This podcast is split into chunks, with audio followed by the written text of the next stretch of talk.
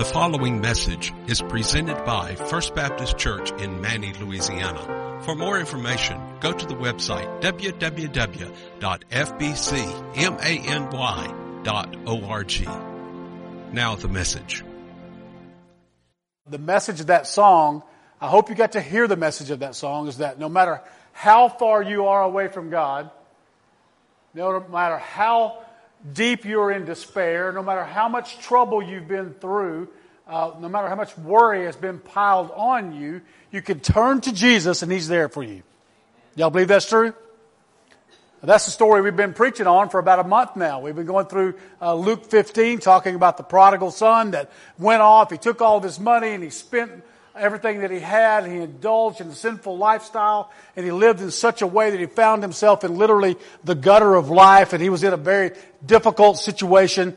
Um, because he was in that difficult situation, he had nowhere to turn except for what he remembered and that relationship he had with his father.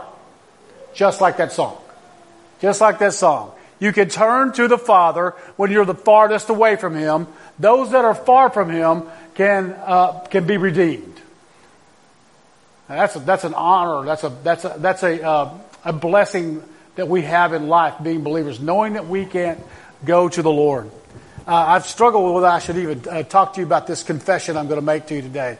Because, uh, you know, I'm not going to do something crazy, just so you know. I want to prepare you. But this confession is a little bit crazy to me that um, I, I spend a lot of time in places with prodigals. Driving through uh, cities that are, are, full of prodigals, you know, on campuses, college campuses, where people are running from God and they're living very much the lifestyle that we talk about with the prodigal son. They're doing things that are harming them, and you want to tell them to turn back Turn back from that to the Lord, and the Lord will, will gather you in uh, as a hen gathers the chickens in and love on you and take care of you and lead you in the right path. I see that almost every day. And then the last month or so, uh, I, as I was uh, preparing this message, I found myself also traveling a lot to New Orleans. Now, when you're in New Orleans, uh, you can find just about anything there. You can find for sure the best food in the world. You can also find some of the nicest people you've ever met. I listened to a pastor preach from there Thursday night. Probably one of the best messages I've ever heard uh, on the church. This, uh, there's a lot of great things there, but there are also a lot of bad things there. Y'all agree with me on that? And it's not hard to find it. You could drive down a street, you've got kids in the car, you're having to reach over and put your hand on their eyes because there might be something that they see in the, in the doorway of a building that you're just driving by casually in the middle of the day. And I've been working on a house down there that belongs to uh, my daughter, and uh, she's um, trying to get that ready to sell. So I, every little trip I'm down there, I do a little more work. And as I'm uh, walking out on the porch, I have to time it just right to get my work done while I'm there, bringing things out to the truck and loading it up. Because as I bring it out, inevitably somebody's going to walk down the street right in front of her house and ask me for money. Every time. And that's not just every trip down there, that's every trip to the kitchen and back, to the truck. Something's happening like that. There's two particular men that I've made friends with that are in that neighborhood uh, by. Um, Usually by about 11 in the morning, they're so drunk that you can't understand a word they're saying. Now that's good because I can't, I can pretend I didn't understand, that they asked me for $10. But we have conversations, and earlier in the day, the conversations are very good. As uh, the day goes on, not so good. Thursday night, I was at, uh, at Tulane in our ministry there for a uh, worship service, and that was a spectacular event.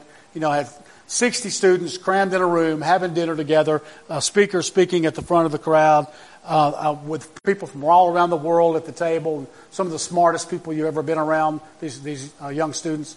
And it was a, a really encouraging, uplifting time. But I left that and went over to my daughter's house to pull the last load of, of furniture and junk out of that house. And I thought, 10 o'clock at night, it's going to be okay. Because Already you know better, right? So as we're doing our work, my son meets me over. We're loading things up, and he lives down there as well. And he, um, uh, a guy comes up, sits down on the porch where we're loading, and said, um, uh, "Do you have any food? I need some food." Well, that's that's a that is a better question than can I have ten dollars, isn't it?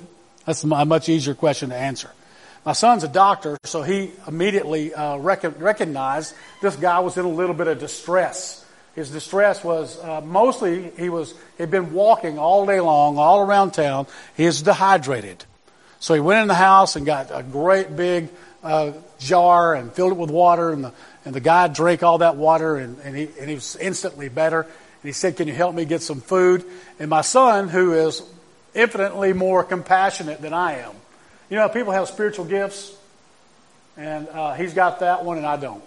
Okay, he's he's instantly sees that need. He's the kid in high school that was, you know, the sports star, but also he started the environmentalist club, so he wanted to help the earth. Uh, he uh, so he he sees this guy and he thinks. Hmm, he's low on electrolytes. Uh, electrolytes. I need to help him out somehow. We need to figure this out. So we take him down to a local store. He buys him a cheeseburger because he wants a cheeseburger uh, I instantly say, uh, Jared, I'm going to get him some food for the rest of the week. And uh, Jared's a healthier person than I am, so I bought him a big stack of Vienna sausages. Uh, because, you know, instantly I'm clicking in mode. You know, he's, this guy's about my age, maybe a little bit older. He doesn't have all of his teeth. Vienna sausages is a pretty good meal when you don't have all your teeth. It's a pretty good meal. So I loaded him up, and Jared loaded him up with some things. Uh, and we were out in the parking lot, and he was giving him some advice medically and I was uh, talking to him just a little bit, not as much as Jared. And um, I was pulling a trailer that had a church logo on the side of it. And that church logo that was on the side of it instantly branded me somebody, whether it was my trailer or not. I was branded. And he said, uh, he said, are you a pastor? And I said, uh, yeah, I am. I'm a pastor. He goes, could you pray for me? His name's Wilbur, and Wilbur and I were standing there in the parking lot, and Jared was there with me. And uh, so at about midnight on Thursday night, I'm in a part of town that uh, that I am normally very guarded about. I'm afraid I'm going to get shot. I I, it's it's it's a, a it's a, a, phobia that I've got. I'm going to get into a situation that I should not be in. So I'm there in this parking lot. All of us circled up in a hug, praying for Wilbur that he that the Lord would take care of him. And um, it was a moment where the Lord was present. So we got in the car, and, and he, Jared went one way, and I went the other way. And Wilbur went off to his tent that he lives in. And um, he and I was in that car, and I thought, Lord, I do not, I have not cared about the prodigals like I should. I've not cared enough. Um, I'm a little bit calloused to this. I see it so much. I mean, every day. I see it every day. People are going to take advantage of you, lie to you, so they can get a few dollars out of you, so they can go down and buy whatever they're going to buy to get that fix for that day. And you just get callous to it. So I ask the Lord to take the calluses away. Take the calluses away so I can see the prodigal. And I can grieve over the prodigal so that I uh, care about them the way Jesus cares about them. So when you say that, uh, by the way, that's the confession. Pastor ought to care more than I do. They really should. Um, but the, the constant barrage of people struggling, you have to distance yourself a little bit from it emotionally. So I've distanced myself a little bit. The Lord used that. He uses situations like that to teach you something. To teach you that uh, there are hurting people all around us, and we need to love them with the love of Jesus. Now, you know those people here in this town. They're everywhere. All over this state. People that are strayed, people that are away from God. Being a member of a church is not about being uh, above and holy and righteous above everyone else. It's about being the hands and feet of Jesus in this world and touching people's lives and realize that they hurt. And when you realize they hurt and they have troubles and um, it helps you be a, it helps you be a better example of a Christian. I do something when I come here. I try to go to a gas station, or, uh, by the way, if you don't know, I drive 90 miles to come to church. And when I get here, I try to go to a gas station or a, a grocery store or a um, fast food restaurant first and talk to somebody. Because I want to see the people that live here. I don't want to just be a fly-by pastor that comes in and preaches and leaves. uh, and is gone in a few months. I want to know the people that are here because I want to see the people that need Jesus, and they're everywhere. They're everywhere. So thinking about grief, grief all week and how we all go through grief. And by the way, today's supposed to be about parents and family members grieving over the prodigals in our families because we have them. We have prodigals that are away from Him, that have strayed, that have made choices, that are spending everything they own, spending themselves into debt, that are caught up in sin. They're all in our families, and we somehow we cope with it the best we can. And sometimes we react well, and sometimes we react poorly. But it's okay for you. It's okay for you to grieve that someone in your life is away from God grieve that someone is away from God because God grieves for those people too. He cares about those people. Grief comes at all kinds of levels. All kinds of levels. When I think of grief personified in a small, maybe a small, safe way, I remember the, a time that Karen and I, we had the kids in, the, uh, in our car and we needed a new car. And we were going to travel over. We went to Ryan Chevrolet in Monroe. We had uh, gotten groceries, I believe. Our groceries were in the back. And um, we were driving through town, pulled up in the parking lot, and another family was doing the exact same thing we had done. They had shopped for groceries too. And something transpired there in that parking lot that changed our family's way of communicating with each other about grief. I, I brought something with me today just to show you that. You've been around, you know that I do this kind of thing because last week I sprayed a cologne up here that the smell is still here. It smells a little bit like cigarette butts and a burnt cactus up here right now. Okay, I brought pickles. Pickles are important in our family and uh, our, our, Texas family for sure. Uh, these are Best Maid pickles. I don't know. Can you get Best Maid pickles here? Yeah, this is supposed to be. These are the best for us. It's our favorite. There's all kinds of of different pickles. Uh, I have a brother that the very first solid food he ate was a pickle. And he's still eating pickles. He's like 45. Um, would rather have it than a taco, I think.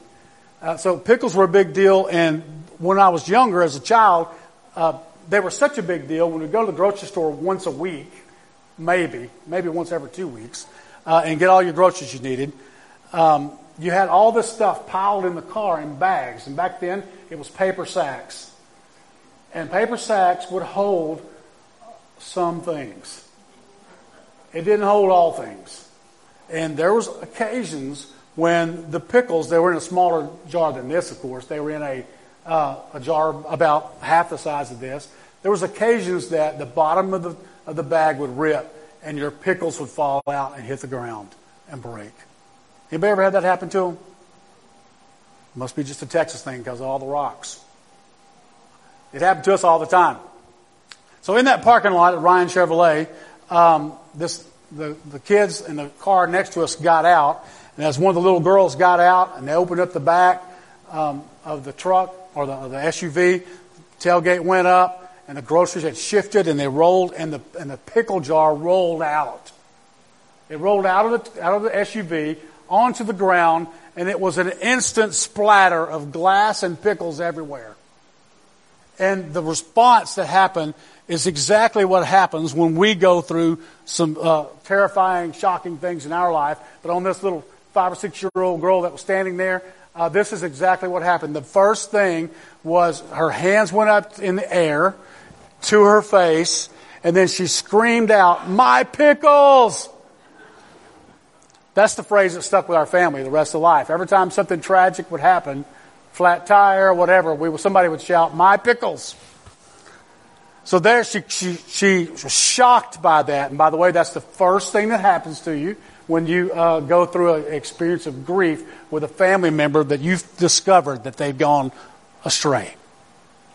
You discovered they've made some choices that are very damaging in their life. It's shock. You're shocked by that. If you know the, uh, the whole grief process, I saw, I watched that grief process work out in that kid's life. The next thing was denial. I could see it going through her little head. Maybe it was the sauerkraut that crashed. But it wasn't. It was the pickles. We want to deny that this is the case with our family member. Maybe it's just a short phase. Maybe it's just something happening that's not, that's going to change quickly. Then next is anger.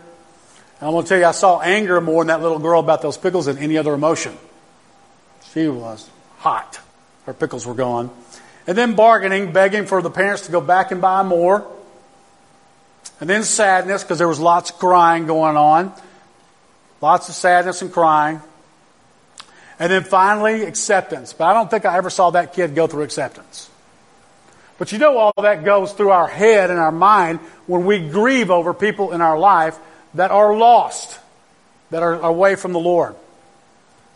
I'll give you a couple things to think about from Scripture. And you could go to Matthew 23, and Matthew 23 is, is discussing, talking about the Pharisees, uh, the people of God, the people of Israel that are so far from Him that they have, uh, they don't live a life that looks anything like Jesus. They live lives of judgment and judging other people. They live lives of duty that has nothing to do, and religion that has nothing to do with relationship with God. They live live, uh, lives of anger and, and forcing people to act certain ways. And they, they live this life that is not the picture of what God would have them live. And you go back into the Old Testament, and it mentions the Old Testament as well. You have the book of Judges. The whole book of Judges is about God's people trying to find something better than obeying God. And God having to send a judge to come in and get them back in line again. It's all through the Old Testament. You see God's people straying from Him. The book of Hosea is about that. Is a living illustration of the people of Israel that are straying from God, that wants, that He's drawing them back with love to Himself. And in verse 37 of Matthew 23, He says this. Jesus says, O Jerusalem, Jerusalem, you who killed the prophets and stoned those sent to you, how often I have longed to gather your children together as a hen gathers her chicks under her wings. But you weren't willing. The Lord knows what it means to have prodigal children. We've been the prodigal children. People of Israel were the prodigal children. He knows what it means. And He grieves with you as you live and love someone that's strayed away. We'll give you just a few points you can write down in your notes, if you would, on the, on the, on the bulletin. You can say from the Word, the Lord grieves with you. He grieves with you. Second thing is the Lord is in control of your situation. If you turn to Psalms chapter 71, verse 20 and 21. Psalm 71, 20 and 21, and this is in the NIV. Though you have made me see troubles, many and bitter, you will restore my life again from the depths of the earth. And you will again bring me up. You will increase my honor and comfort me once more. We see uh, testimonies that get celebrated all the time of someone who has been so far away from God. They come back to Him, they become speakers, and as they share their testimony, it is a, uh, they are restored right in the eyes of God and in the church. They see the Lord working in their life. The Lord is in control of your situation. He's in control of this prodigal in your life. He's, that person belongs to Him. Here's the third thing. This trouble you're going through is blessing you. Now, it may not feel like it's blessing you. You may not feel like that, that pain, that hurt, that child that's hurting themselves is helping you. But this is what's happening. When you're going through that, every day is a new day. You have to trust God. It's just a new day. I um, been been uh, struggling with getting old, like some of us do. I got things that don't work anymore. One of them is my left knee, and this left knee is struggling. It's got a, a little cartilage tear in there. It's going to have to get cleaned up. I talked to Jared about it, my son, my uh, son that likes to give doctor advice to everybody all the time. Don't call him. I'm not sure it's good yet. He hasn't totally graduated. He said, well, what you need to do about that knee is you got to do something to get your quads, your thighs stronger. The stronger you get them, the better that, that pain will be in your knee because that, that muscle will hold that, that kneecap in place. When it holds the kneecap in place, it won't move around as much and you won't feel that sharp pain. What he was saying to me was, you got to start working out. Okay? When you work out, when you lift weights, when you do those things, when I, if I walk every day, walk upstairs, whatever it might be, making those muscles stronger is going to ultimately bless me. But it is painful to walk. It hurts. When you go through this walk with the prodigal and you pray every day and you wake up in the morning and say, Lord, please turn them back to you.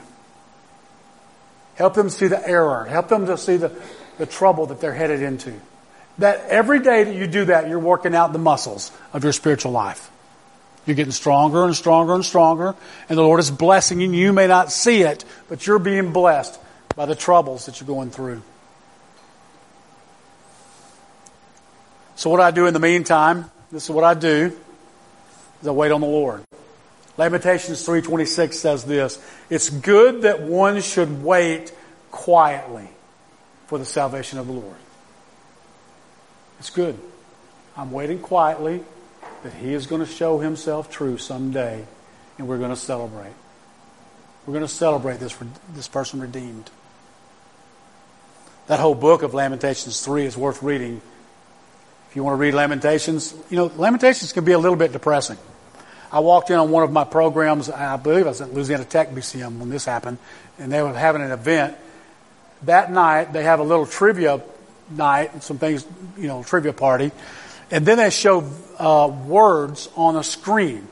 And the words are uh, the message version of Lamentations or lyrics from a Taylor Swift song.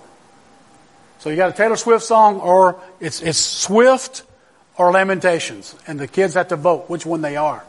And almost, apparently all of her songs are sad. I didn't know that. I don't listen to a lot of it. Apparently her songs are stressed out and sad and mad about things. Um, Lamentations is a lot about struggles and troubles in the world. But Lament- this book, chapter 3, is about waiting on the goodness of God in the midst of terrible times. There will be terrible things happen. You wait on Him and He shows His goodness. I subscribed to a, um, or joined a Facebook group, which is dangerous, but uh, I joined one for parents of prodigals. When I started studying this, I found that group, joined that, and started reading the stories. And it is a journey into depression reading those stories. It's sad. Parents that are hurting, they're, they're upset. They wonder what they did wrong. What could they have done different? What can they do next? Well, what happened in the, in the past to cause this to happen? They're going through that and they're playing that out loud, telling these most raw secrets of their life uh, publicly on Facebook. But in the process, I, I, saw a lady reference Ruth Graham, and I went, I looked into her life. She she uh, quoted a, a poem by Billy Graham's wife, and she had a prodigal in her life. One of her children was a prodigal child. And she, that, it was a five year period. In that five year period, she grieved greatly over that child's life and choices. And she wrote a bunch of poems. And I, I read the poems. They don't sound like poems, they just sound like statements to me. They're not going to rhyme, just so you know. But here are the words of Ruth Graham talking about her, her, her prodigal child. First, she said, it's important to have a plan. What am I going to do to help redeem this person, help bring this person, woo this person back to the Lord, and create a plan? And there is, uh, there's all kinds of things involved in that. You could probably need to Google that and read her, her process. But this is the first thing in having a plan. She says, I will encourage. Keep communication open at all times. Let them know they are loved and welcome at home always. Well, isn't that a good thing for a church to do, by the way? It's not just about the little family, it's about the big family.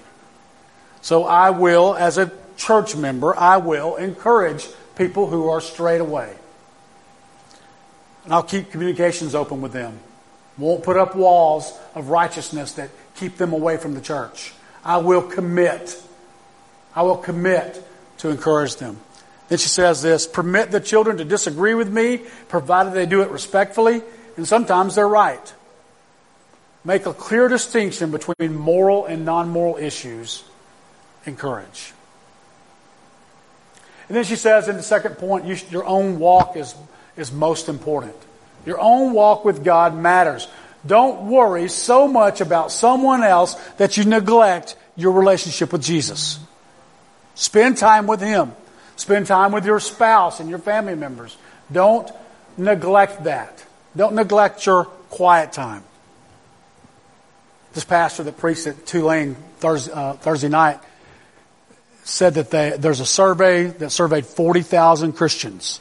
And of the 40,000 Christians that were surveyed, uh, one, one of the statistics that popped up out of this um, the study said that if a person spends four or more days a week reading one scripture, they have a closer walk with God and are more likely to tell others about God.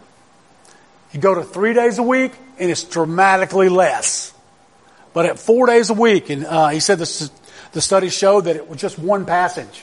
But you know that we'll, if you, you read one scripture, you're probably going to read a few more. You're probably going to get a little pericope in, you know, a whole paragraph, a little story in. So when you do that, you're spending some time with the Lord. You do that four days a week.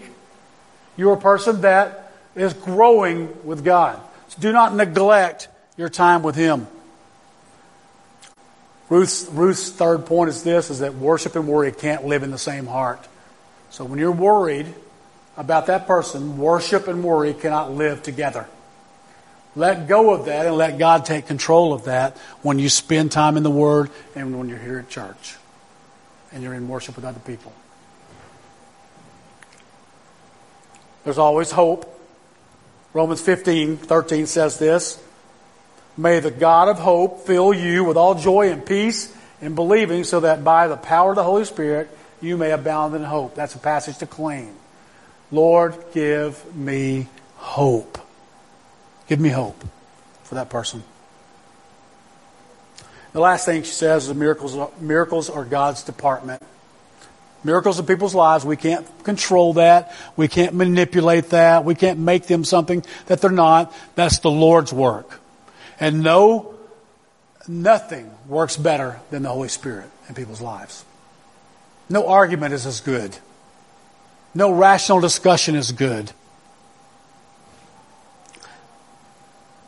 Have you seen those um, internet memes that say uh, they're trying to be sarcastic or maybe I don't know ironic? I, can't, I got mixed up which one it is, but they, they're giving advice to young husbands, and they say to the young husband, um, "The best thing you can do for your uh, wife when she is uh, being is really mad at you is to say, "Honey, calm down. You're being irrational." Words don't work like the Spirit. Words don't work like the Holy Spirit.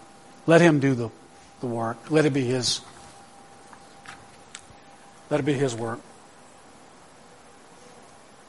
Now I'll read this last poem to you here. And by the way, she was talking about Franklin Graham. Shoebox guy. Operation Christmas Child guy. That's who she was talking about. That's the son that was astray. And I believe it was from 17 to 22 years old when he was doing that. I bring those whom I love to you. Commit each to your loving care, then carry them away again, nor leave them there. Forgetting you who lived to die and rose again, care more than I. So back I come with my heart's load, confessing my lack of faith in you alone, addressing all I cannot understand to you who do. You know each heart, each hidden wound, each scar, each one who played a part in making those we bring to you the ones they are, and dearer each to you than to us by far.